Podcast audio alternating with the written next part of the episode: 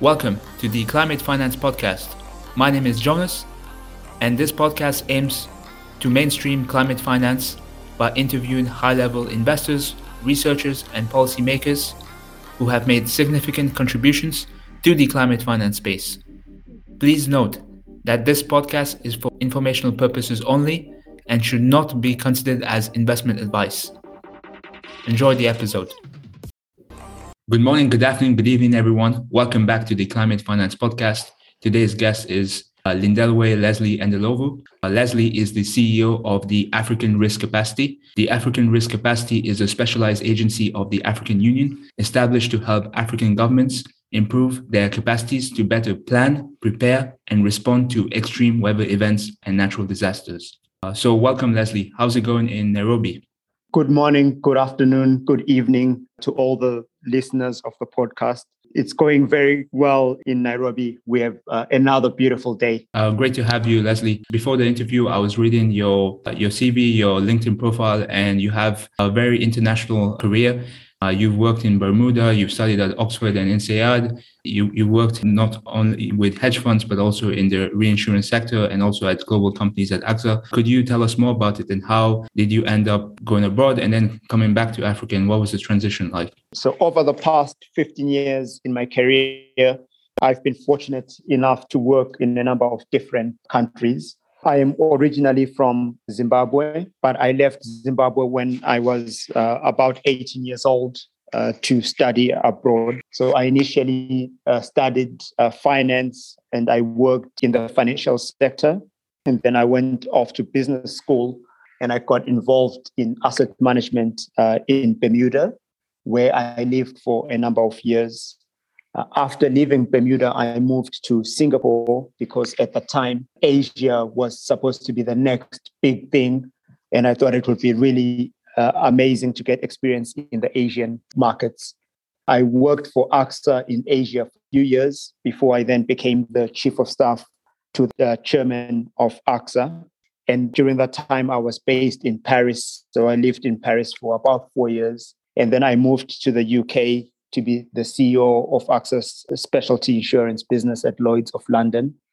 After 20 years of living abroad, I started to think about how I could leverage my knowledge, my experience, and my connections for the benefit of Africa. And that is the point at which I got introduced to the African risk capacity. And I found that what they were doing was extremely interesting and extremely innovative and had the potential to really make a meaningful impact on the African continent. I then became the CEO of African Risk Capacity, or ARC, as we refer to ourselves as. And uh, I've been back in Africa for about uh, 18 months now. And it's been an amazing experience. It has by far exceeded my expectations. And I'm really, really uh, delighted to wake up every day and work on something that makes a difference in people's lives. Uh, thank you for the great introduction, uh, Leslie. I'm really excited to have this interview today uh, especially as an African. Um, I was really impressed to read that most of the funding that when it comes to the risk pool for African risk capacity uh, comes from the coffers of the uh, national governments. And one interesting statistic that I read was that for every $1 spent through the African risk capacity, $4.4 is saved in post disaster response costs. So before we delve into the specifics of ARC, could you give us a basic introduction? Like when did it get started and what was the rationale for the African risk capacity? So uh, the African risk capacity was set up in 2013 as a response to the increasing frequency and severity of natural disasters on the continent. What we aim to do at the African risk capacity is to make African countries better able to plan, prepare, and respond to natural disasters. We have within ARC two institutions. We have ARC Agency, which is a development agency, and the role of the ARC Agency is to work with the countries on political engagement, meaning that uh, they create the political willingness and the awareness on natural disasters. They work on capacity building, uh, which is increasing the technical skills of the government so that they are able to better understand the risks that they face and then develop appropriate coping mechanisms. The second institution within the ARC group is ARC Insurance Limited or ARC Limited for short, which is the company of which I'm the CEO. And at ARC Limited, we provide risk transfer solutions to the countries because some of the risks that the countries face, be it from drought, be it from floods or tropical cyclones, are well in excess of the country's ability to be able to manage. So they can then take out insurance through us to have funding available to be able to meet the cost of the natural disasters when they unfortunately do occur. The way ARC Limited works is through risk pooling.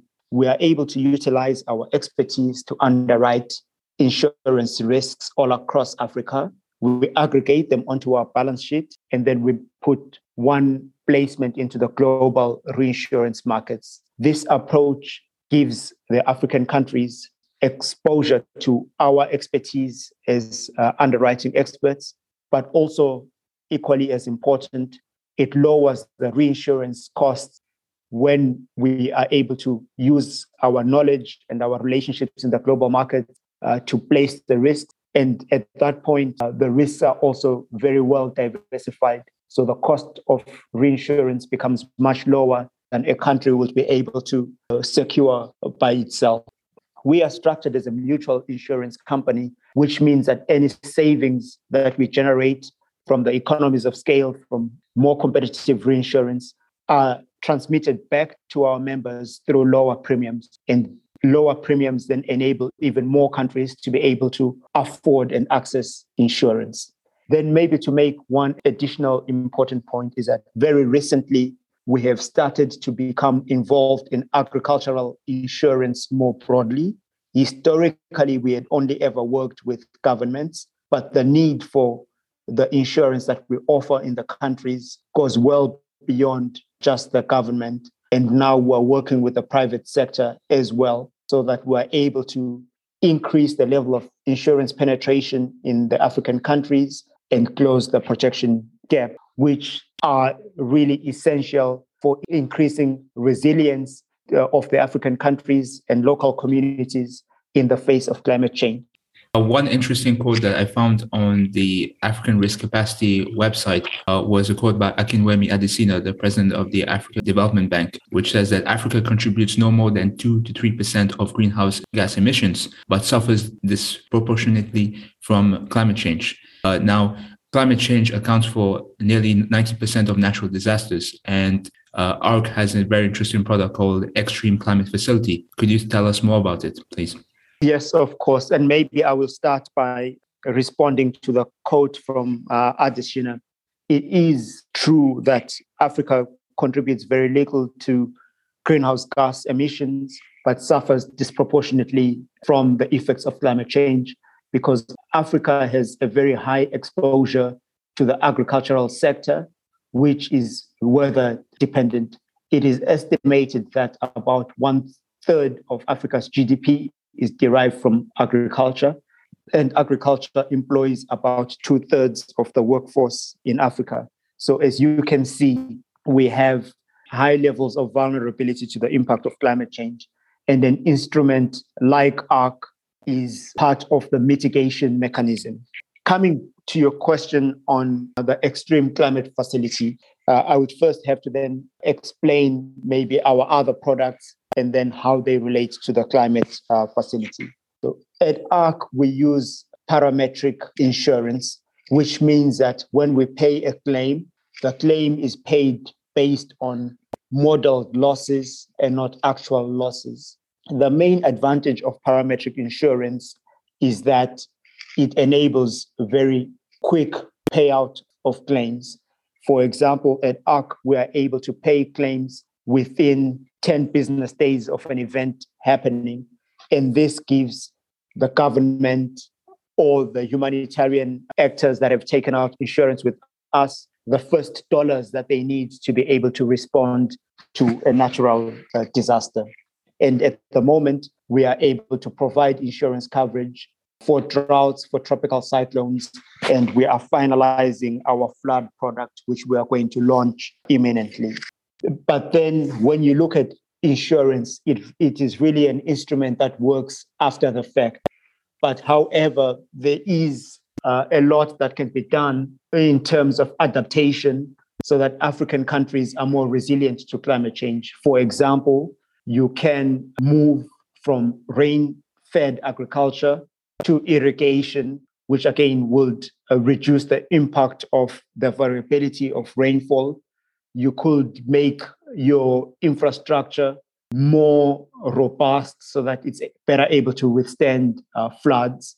And what we want to achieve with the Extreme Climate Facility is to have, on the one hand, uh, a green bond to finance adaptation measures, coupled with a catastrophe bond that would then provide insurance for the more extreme events.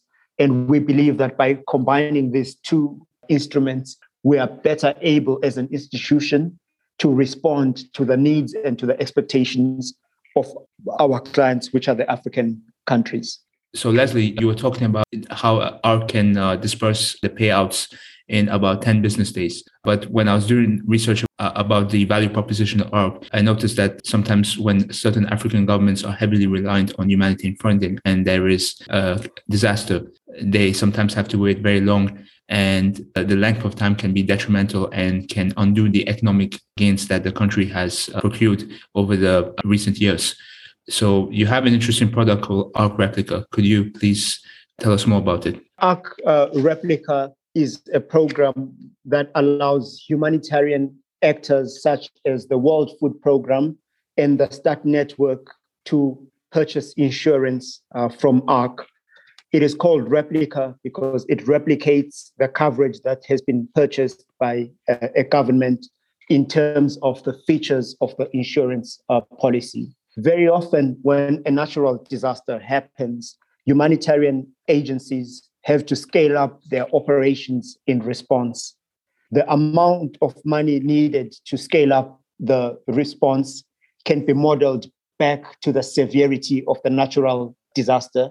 And we have created an insurance product that covers this cost of, of scaling up, specifically for the humanitarian uh, sector, using the insurance parameters that the government of the country already uses. This allows the humanitarian actors to very quickly respond to natural disasters as we are able to pay out claims very quickly. When you take a look uh, back at what the historical method of responding to natural disasters has been, it has been waiting for the disaster to happen, launching an international appeal, and then receiving funds several months after the event has happened by this point, the situation on the ground would have deteriorated and become immeasurably worse.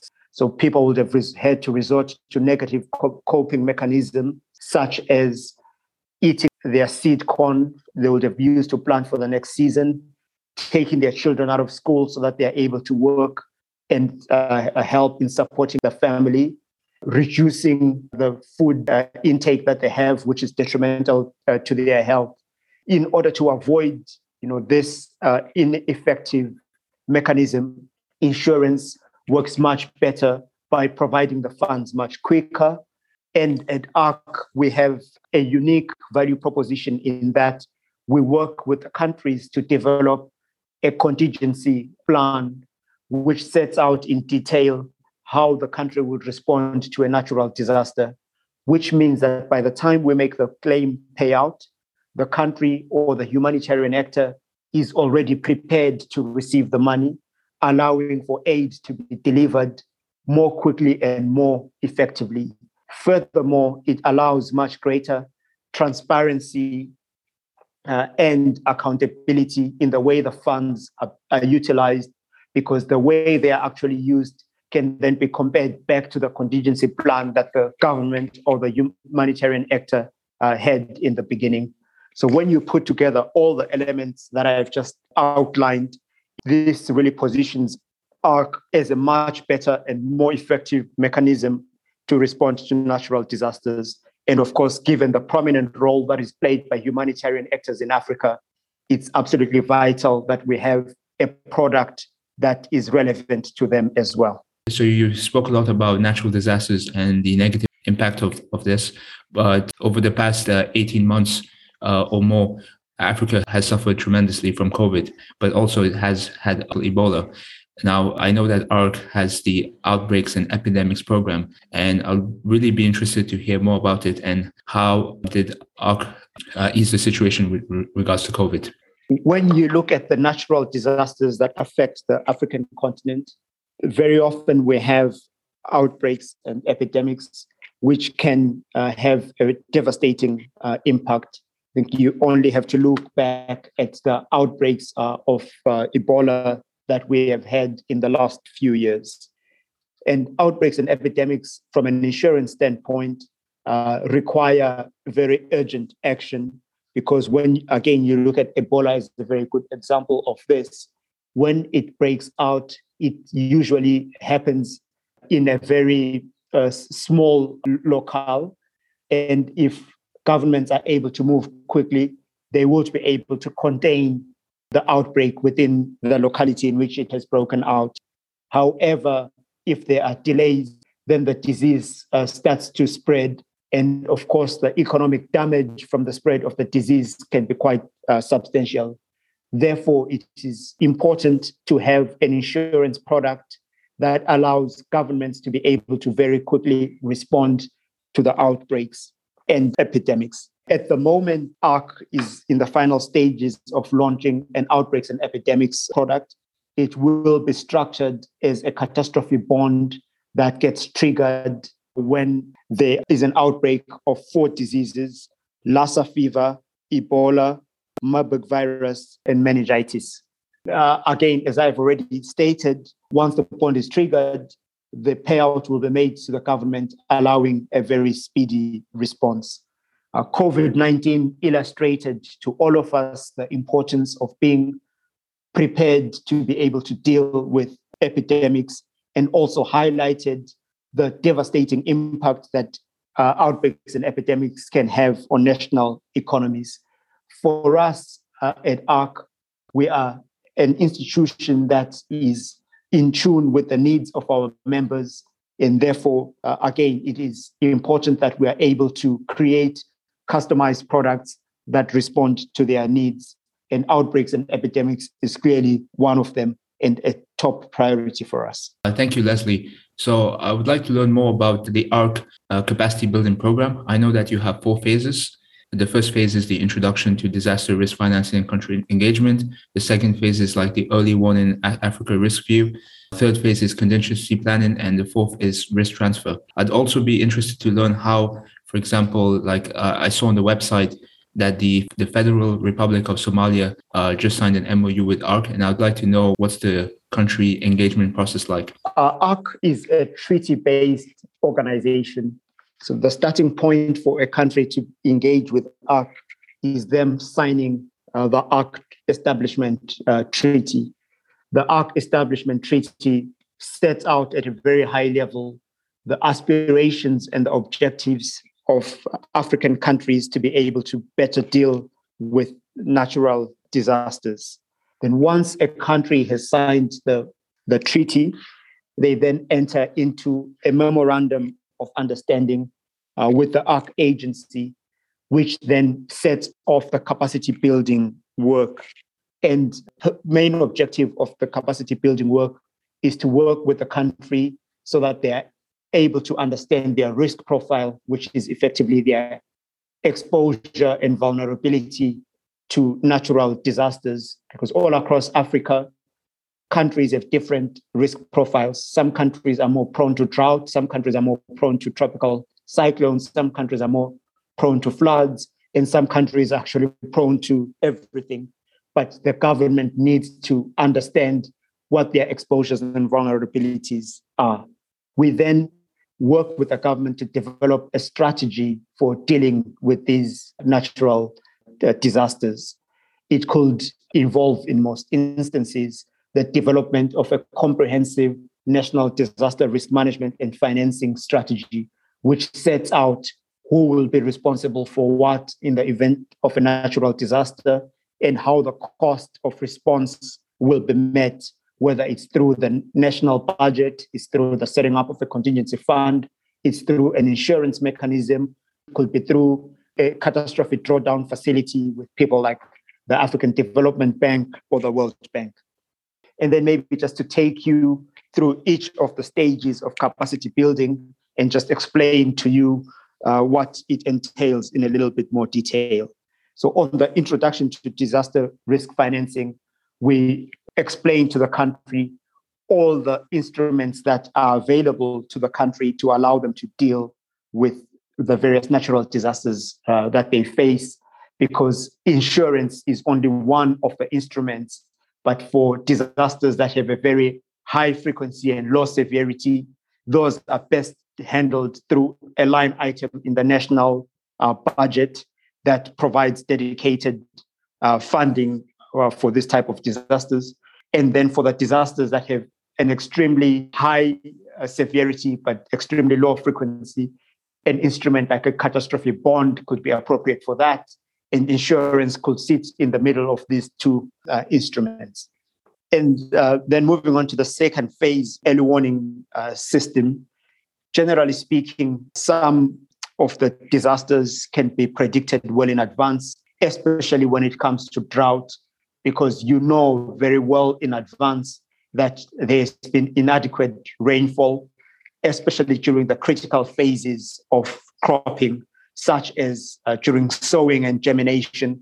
If the sowing uh, fails, then there is going to be a drought in that particular country. So at ARC, we then provide through Africa Risk View, which is a proprietary risk management tool that we have at ARC, early warning to the government so that they can start to prepare well in advance, which uh, segues quite nicely to the third phase around contingency planning. And contingency planning is just understanding how many people are going to be impacted and how the government should organize itself to be able to, to respond uh, to that. On the risk transfer side, as I mentioned in my opening remarks, government can transfer some of the risks to an insurance company like ourselves at ARC Limited, and then we further transfer this risk to the global reinsurance markets. And this risk transfer mechanism is a very good example of the innovation that sits within ARC because we're able to use the public sector of uh, facing part of ARC, which is the ARC agency, to build capacity within the countries and to have political engagement so that there is ownership for the management of risks, with also the sophistication of the global insurance industry in designing appropriate instruments that respond specifically to the needs of African countries. So you, you spoke a lot about the risk transfer component of the uh, ARC capacity building program. I saw on your website that you've had 45 uh, risk pools, and the first one was uh, in 2014 2015 with four countries involved Kenya, Niger, Senegal, Mauritania for the agricultural season, which paid out 26 million to three of those countries. But I also know in the long run that ARC has a 2025 plan for covering up to 150 million Africans. Can you please tell us more about uh, the different uh, risk pools briefly and how will you reach the 2025 plan? In fact, since inception, uh, we have had eight risk pools and we are increasing the number of countries that are participating in the risk uh, pools. You know, when you look at the initial pool that we had and the pool that we are currently underwriting. And for us, growth is not for growth's sake, but behind all the numbers that we post, there are millions of people that are benefiting from insurance coverage. Since inception, we have collected uh, over $100 million in insurance premiums. We have paid out uh, $65 million in claims. And cumulatively, we have provided insurance coverage to 72 million people, which translates to over $700 million of cumulative insurance uh, coverage. So, in the eight years that we have been underwriting, we are really, really pleased with the impact that we have made uh, so far. In terms of our long term aspirations, we would like to significantly increase the number of Africans that have insurance coverage because as I have already mentioned, insurance is a very quick response mechanism, allowing a relief to get to Africans as quickly as possible. The way we are going to achieve this level of coverage is firstly through increasing the number of products that we have uh, available. I've already mentioned outbreaks and epidemics, what we are doing on flood, what we are doing on the extreme climate facility, in addition to the coverages that we already provide at the moment. Uh, secondly, we are looking to increase the number of countries that are within the ARC treaty network. Currently, we have 35 countries out of the 54 countries in, in Africa. And recently, we had Somalia join us as one of the new uh, countries. And we are constantly looking for opportunities to sign up even more countries. The third element that I would like to mention is around uh, this move towards uh, what we call non sovereign insurance, which means providing insurance to the other people and actors that need it within the country to complement the coverage that we already provide at the level of the government. And we believe that with all these elements that I've mentioned, we will be able to reach more people, which will make ARC more relevant to the needs and expectations of Africans. It will make us have a much greater impact within the risk management and risk financing ecosystem within Africa. Uh, secondly, it will allow us to have a risk pool that is more uh, diversified.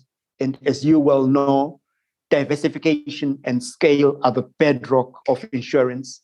The more diversified we are, the lower our cost of capital and cost of reinsurance are going to be, which means that insurance premiums are going to be lower for the African countries, which will encourage even more people to uh, take out insurance and put us into this virtuous uh, cycle of increasing participation and increasing coverage. Uh, thank you, Leslie. Uh, so, one big hero of mine and also a big supporter of ARC and a big advocate for uh, gender equality in Africa is uh, Ngozi uh, Okonjo-Iweala, who is currently the head of the World Trade Organization. Now, I know that ARC uh, recently released a gender uh, strategy, especially uh, regarding how it relates to disaster risk management. Could you touch on that briefly, please? Uh, Dr. Ngozi was, in fact, the inaugural chairperson of ARC and she was instrumental in uh, helping us get established and set up.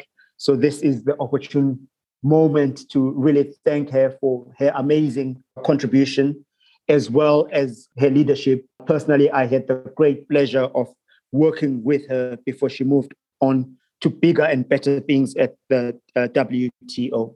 For us at ARC, gender is a key component of our overall strategy because when we look at the landscape, uh, natural disasters uh, disproportionately affect women. So, therefore, in the way that uh, we respond, we need to be very well aware uh, of this fact. And when we design our response and our interventions uh, in the markets, we need to apply a gender lens uh, to it so that women are not left behind uh, in the disaster risk financing uh, space. And uh, based on the data that we have and the experience that we, we have had, it's quite easy to see uh, impacts that we have on women and, and also on youth. Maybe just to illustrate this with a few examples, just to make it really concrete. In 2019, we paid a claim to the government of Senegal, and part of the insurance claim was used to support uh, women that were breastfeeding uh, to ensure that uh, their children continue to be in good health. And we also had a specific program that was targeting supplementary feeding for children under five. And this is all built into the contingency plan of the country and is built into the response me- mechanism so that it becomes really a core part of our operations and is not something that we are trying to retrofit into a system that already exists. Uh, that's impressive, Leslie. Uh, so we're reaching the near end of the interview. I'm, I'm very impressed with ARC, especially uh, since there's an immense focus on uh, climate resilience, and you're able to combine climate adaptation and climate risk insurance together. Now, many of our listeners do work in the private sector, some of them at major institutional investors, some of them uh, would like to uh, do a startup. So, for example, you mentioned different products like parametric insurance, catastrophe linked bonds, and also uh, green bonds regarding climate adaptation. So, what would be your advice to a, a, major investor that wants to get to that space in Africa. And also, if you were a startup, for example, you're an advisor and non-executive director to a startup called Pula, which uh, provides insurance to over uh, 5 million Africans. How, how can they leverage uh, basic technologies to provide uh, more insurance uh, to uh, the African population? Climate change is one of the major risks that our generation faces. Therefore, if you want to have an impact or you want to lend a hand to solving some of the greatest challenges that we face, then uh, you should be working in the climate space. For institutional uh, investors, building resilience uh, should be an explicit uh, objective.